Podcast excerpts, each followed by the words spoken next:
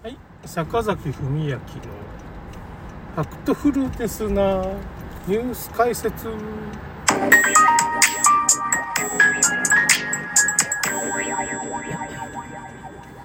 えーとですね、TikTok の動画の話ですかね、ちょっとあの TikTok で結構最近面白い動画が増えたっていうか、まあ、陰謀論系みたいな動画なんですけど、あのフランスのドキュメンタリー番組で、まあ、アポロ計画、まあ、月面着陸みたいな映像があったじゃないですか。まあ、あれどう、あれどう見てもいろんな問題があって、どう見ても嘘じゃないかみたいなことを、まあ、陰謀論者言ってて、まあ、都市伝説、要する、スタンリー・キューブリック監督が、まあ、若い時にね、あの月面着陸の、まあ、動画っていうか、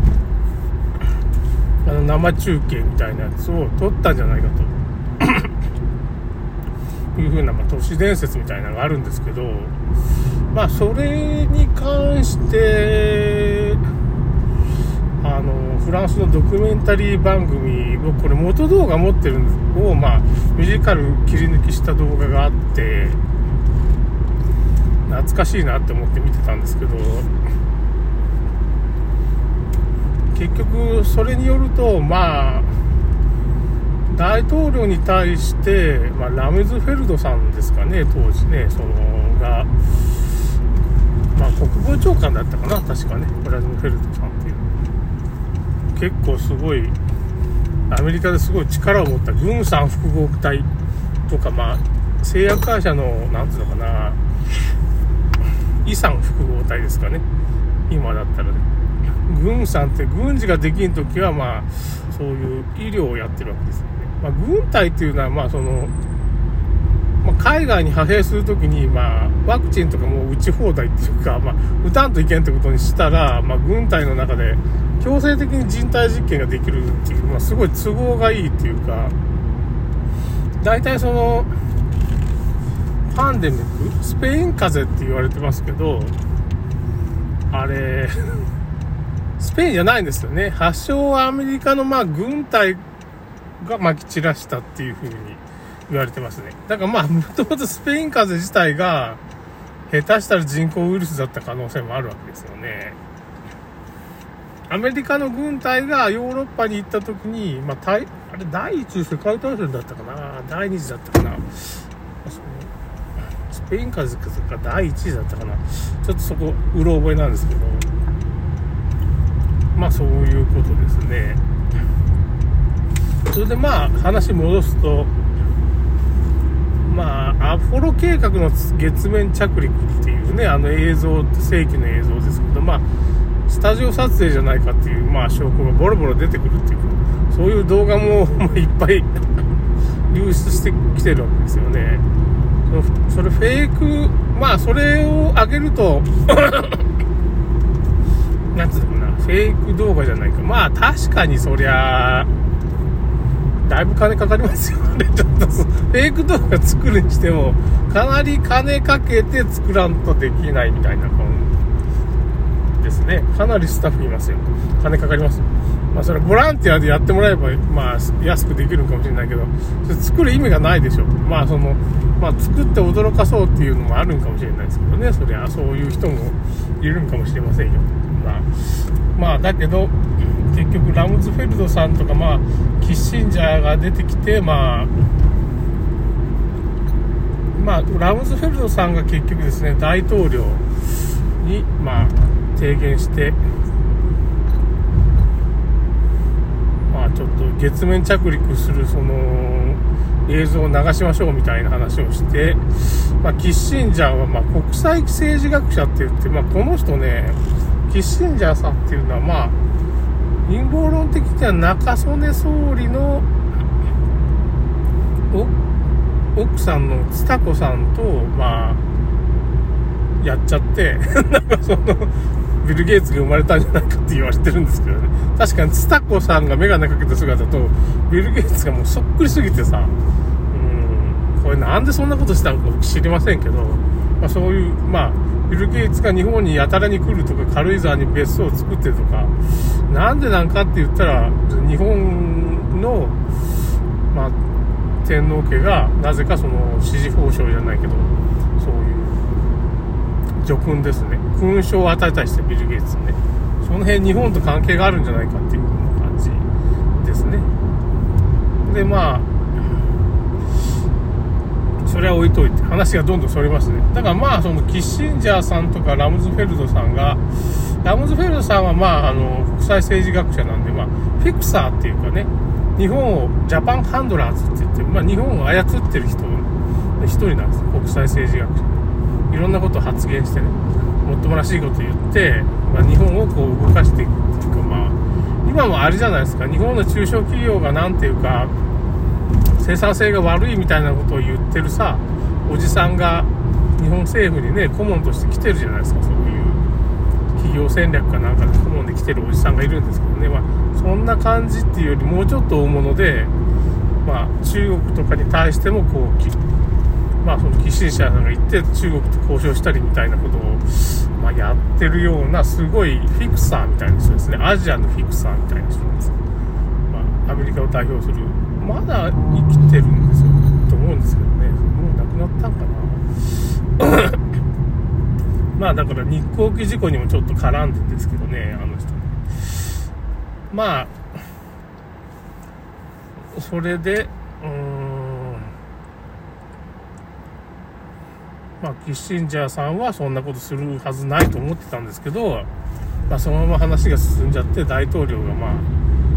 ソ連にとにかくかかんかかんそのその当時ねソ連邦にね 宇宙開発で負けてたからソユーズとかねいろいろまあソ連はすごいなんかソ連のね宇宙その宇宙に対する技術力っていうのはむちゃくちゃ高くてさ何ていうのかな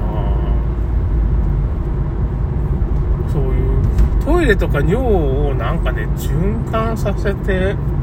完全に水に変えるような、まあそういう風なシステムがあったんですよね、それでね。その辺なんかね、そういうレポートをした人が 小説家になろうにね、その記事書いてくれた人がいて、すごいなって思ったことがありますね。その、なんていうか、う記事がね、あってね。ソ連の技術やっぱ高かった。アメリカ全然追いつつなかった。実際問題。だからああいうフェイクをやるしかなかったっていうかね。アポロが月に行きましたって。ええー、って思って。ファミコンと同じ程度のビット数のコンピューターしか当時なかったんですよ。そんなんでいけるかな？まあ、その、軌道計算とかできるのじゃないかなって。ファミコンですよ。ファミコンで、その、あの宇宙の軌道計算とかしてたわけですよ。まあ、できんことはない可能性はあるけどね、単純なあれだったら、普通考えたらできんだろうなっていうふうな、その辺ちょっと本当のところは分からんですけどね、その できんだろうなって言って僕らぱっと見分かりますけどね、そういうふうな、そういうふうな感じで思いますけどね。だからまあ、いろんなね、旗がおかしいとか 宇宙に風は吹いてないとかねいろいろ。影がおかしいとかいろんな話があるんですけどねまあ。いろんな話があるんですけど矛盾点が多いんですよねそのアポロ計画ってねその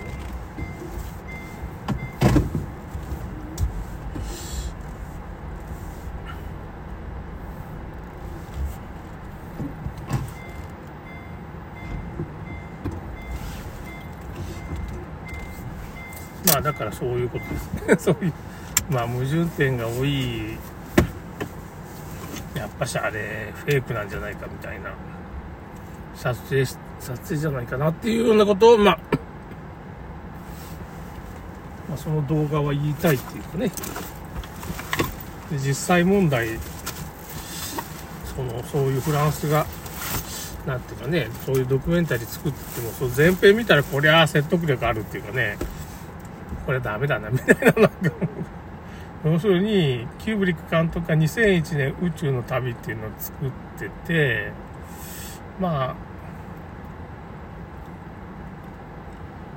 そのセットがまだあったらしいんですよね。そのセットがあるうちに、そのセットを利用して、まあそういう、アポロの月面着陸っていうのを、まあ、そういうの撮影しようっていう、大急ぎでイギリスに渡った。イギリスで作ったらしいですけどね。というようなドキュメンタリーが、まあ、フランスの、まあ、あって、これまあ 日本でも放映されてるんです、これ。だけど、日本の放映の仕方は、まあ、都市伝説ですわね。あの、都市伝説みたいな番組で、ちょっと面白おかしく。だからその、僕がその TikTok で見た動画っていうのは、リンク貼っときますけどね、あの、日本で放映されたそのドキュメンタリーの一部を切り取ったもんなんですよね、実際。僕は元動画持ってるんですけど、まあ、ちょっと探さんと出てこない。どっかにアップしようかな。ちょっと、削除されんとこにアップしようかな。僕いろんなやばい元動画持ってるんですよね。あの、5G の技術者がね、あの、5G で結構やばいことになるよって、コロナ作ることできるよって元動画持ってるんですよね。保存してあるんですよ。コロナ、コロナのなんかそういうファイルみたいな感じでね。いろんな動画持ってるんですよね。やばい動画いっぱい持ってるんですよね。もう削除される。YouTube に上げようと思ったら全部削除されるっていう動画いっぱい持ってるんですよね。まあそう。まあだからまあそういうことですね。まあこれ言ったら、これ話したらね、結局この動画の反応、これフェイク動画ですかって 言われちゃって、まあ、まあ、そう、ある意味でフェイク動画かなみたいな感じもしますけど。まあ、なかなか難しい問題ですね。